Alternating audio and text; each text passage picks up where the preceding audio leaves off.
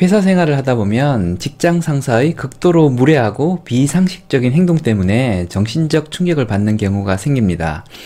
사회생활을 하는 분들이라면 거의 예외 없이 이런 경험을 하게 되는데요. 이런 충격적인 경험은 생각보다 오랫동안 기억에 남아 우리를 괴롭히게 됩니다. 그런 경험을 하신 분들에게 조금이나마 위로가 될까 해서 제가 겪었던 트라우마와 그 트라우마를 바라보는 저희 관점에 대해 말씀드려 볼까 합니다.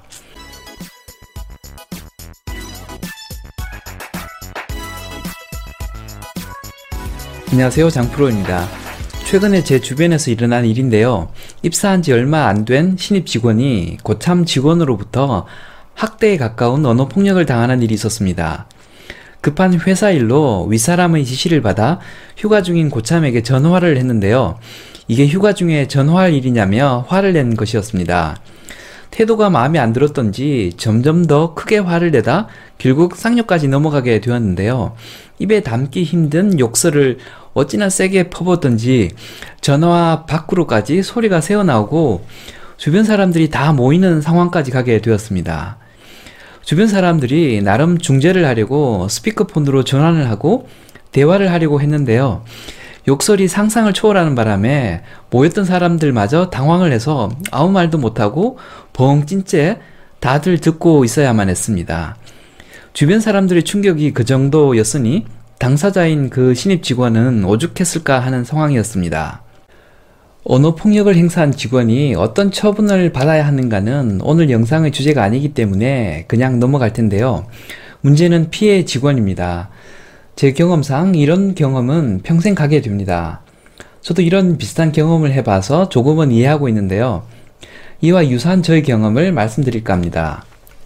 제가 학교를 졸업하고 회사를 다닌 지 1년도 안 된 아주 오래전 이야기인데요. 제가 있던 회사는 축구 동호회 활동을 아주 열심히 하던 회사였습니다. 그날도 경기를 마치고 식당에서 뒤풀이 겸 회식을 했는데요. 고참 사원 한 명이 그날 경기 때 자신의 활약상을 자랑하면서 분위기를 띄우던 중이었습니다. 당시 완전 신입이었던 저는 신입답게 그 고참의 이름을 외치면서 회식 분위기를 띄웠는데요. 이를테면 차범근, 차범근 이러면서 응원을 한 것이죠. 그런데 그 고참이 하던 말을 멈추고 갑자기 인상을 팍 쓰더니 앞에 놓인 반찬 그릇을 제게 집어 던지는 것이었습니다. 그러면서 야 이 새끼야 네가 내 이름 부를 짬밥이야? 남들이 내 이름 부른다고 너도 그래? 라는 것이었습니다.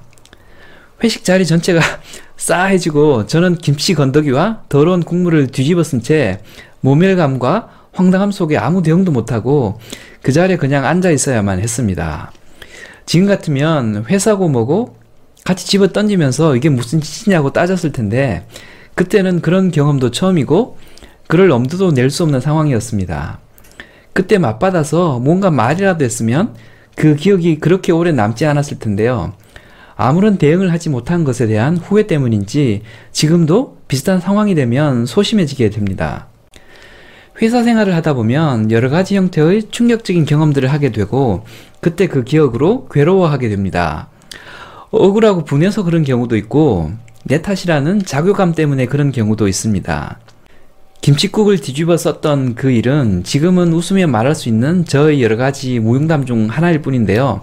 그런데 어떤 경험들은 지금도 절대 말하지 않고 저 혼자만 기억하고 있는 트라우마로 남아있기도 합니다.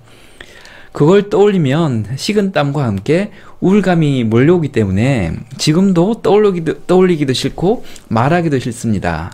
그러면서 지금 현재의 삶에 아직도 영향을 주고 있습니다. 이런 트라우마들은 사실 말처럼 극복하기가 쉽지가 않아서 다른 사람들이 위로하면서 힘내세요, 이겨내세요 라고 한다고 해서 전혀 도움이 되지 않는다는 걸 저는 잘 알고 있습니다. 그런데 트라우마가 생길 만큼의 충격적인 경험들을 계속 반복하다 보니 그런 경험들을 바라보는 저의 생각이 조금씩 성숙해지고 있다는 것을 느끼게 됩니다. 외부에서 어떤 일이 일어날지 내가 컨트롤 할 수는 없지만 일어난 사건들을 바라보는 나의 관점은 내가 컨트롤 할 수 있다는 생각을 하기 시작한 것이었습니다. 충격적인 경험이 계속해서 나의 자존감을 갉아먹도록 내버려 둘 것인가? 아니면 비온 뒤에 땅이 굳는 것처럼 날 성장하게 하는 계기로 만들 것인지를 내가 선택할 수 있다는 것이죠. 일본의 어느 바닷가 마을에 가면 나무 기둥 하나가 서 있다는데요. 그 기둥에는 일본 연호와 함께 가로로 된 줄들이 새겨져 있다고 합니다. 소화 17년 그리고 가로줄 하나가 이렇게 그어져 있고 그 위에는 평성 몇 년 해서 가로줄이 그어져 있다는데요. 나무 기둥에 새겨진 그 줄은 쯔나미가 와서 말을 덮쳤을 때 바닷물이 들어찼던 높이를 기록해 둔 것이랍니다. 집이 무너지고 사람이 죽어서 그걸로 절망하고 아파하는 것이 아니라 힘든 경험이지만 담담하게 사실로 받아들이고 극복해 나가려는 말 사람들의 의지가 담긴 것이라는 거죠. 저는 그 이야기에 큰 감동을 받아 죽기 전에 일본 그 동네에 꼭 가보겠다는 생각을 하고 있는데요.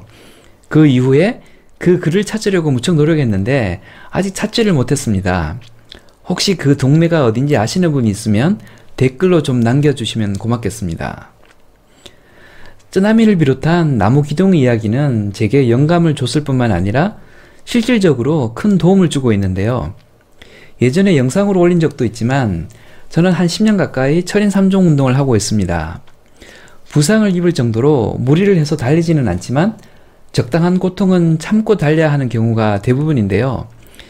뛰다가 고통이 올라오면 이제 그만 달리고 멈춰야 하는 상황인지 달리기 귀찮아서 게으름을 피우려는 상황인지 분간이 안 된 경우가 많습니다.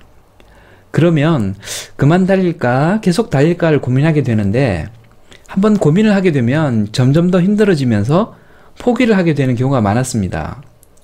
그런데 그런 순간이 왔을 때 과거 비슷한 상황을 떠올리며 그때와 지금의 고통의 강도를 비교하게 되는데요.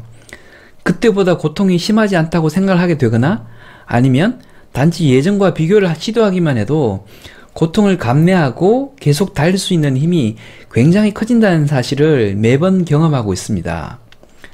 과거의 고통스러운 기억들을 또렷이 기억하고 긍정적으로 전환하는 것이 충분히 가능하다는 것이지요. 과거와 비교해서 고통의 강도가 어느 수위를 넘어간다고 생각하면 저는 바로 멈춥니다. 그러면 부상도 방지할 수 있고 철인 3종 경기를 스트레스 없이 즐길 수도 있게 됩니다. 트라우마도 마찬가지인데요.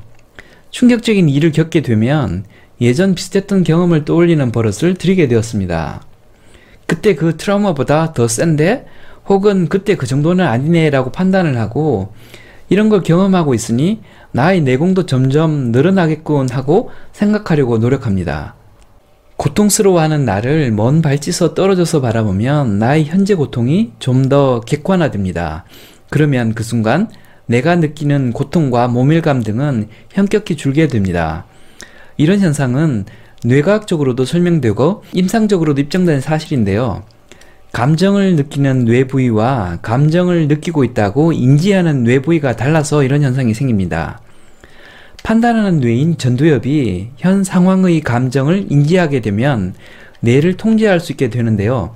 그러면 감정을 느끼는 변형계에서 일어나는 고통작용은 실제로 현격히 줄어들게 됩니다. 결론인데요. 혹시 회사 생활하다 트라우마로 남을 만한 충격적인 상황에 직면하게 되면 이렇게 생각하시면 좋을 것 같습니다.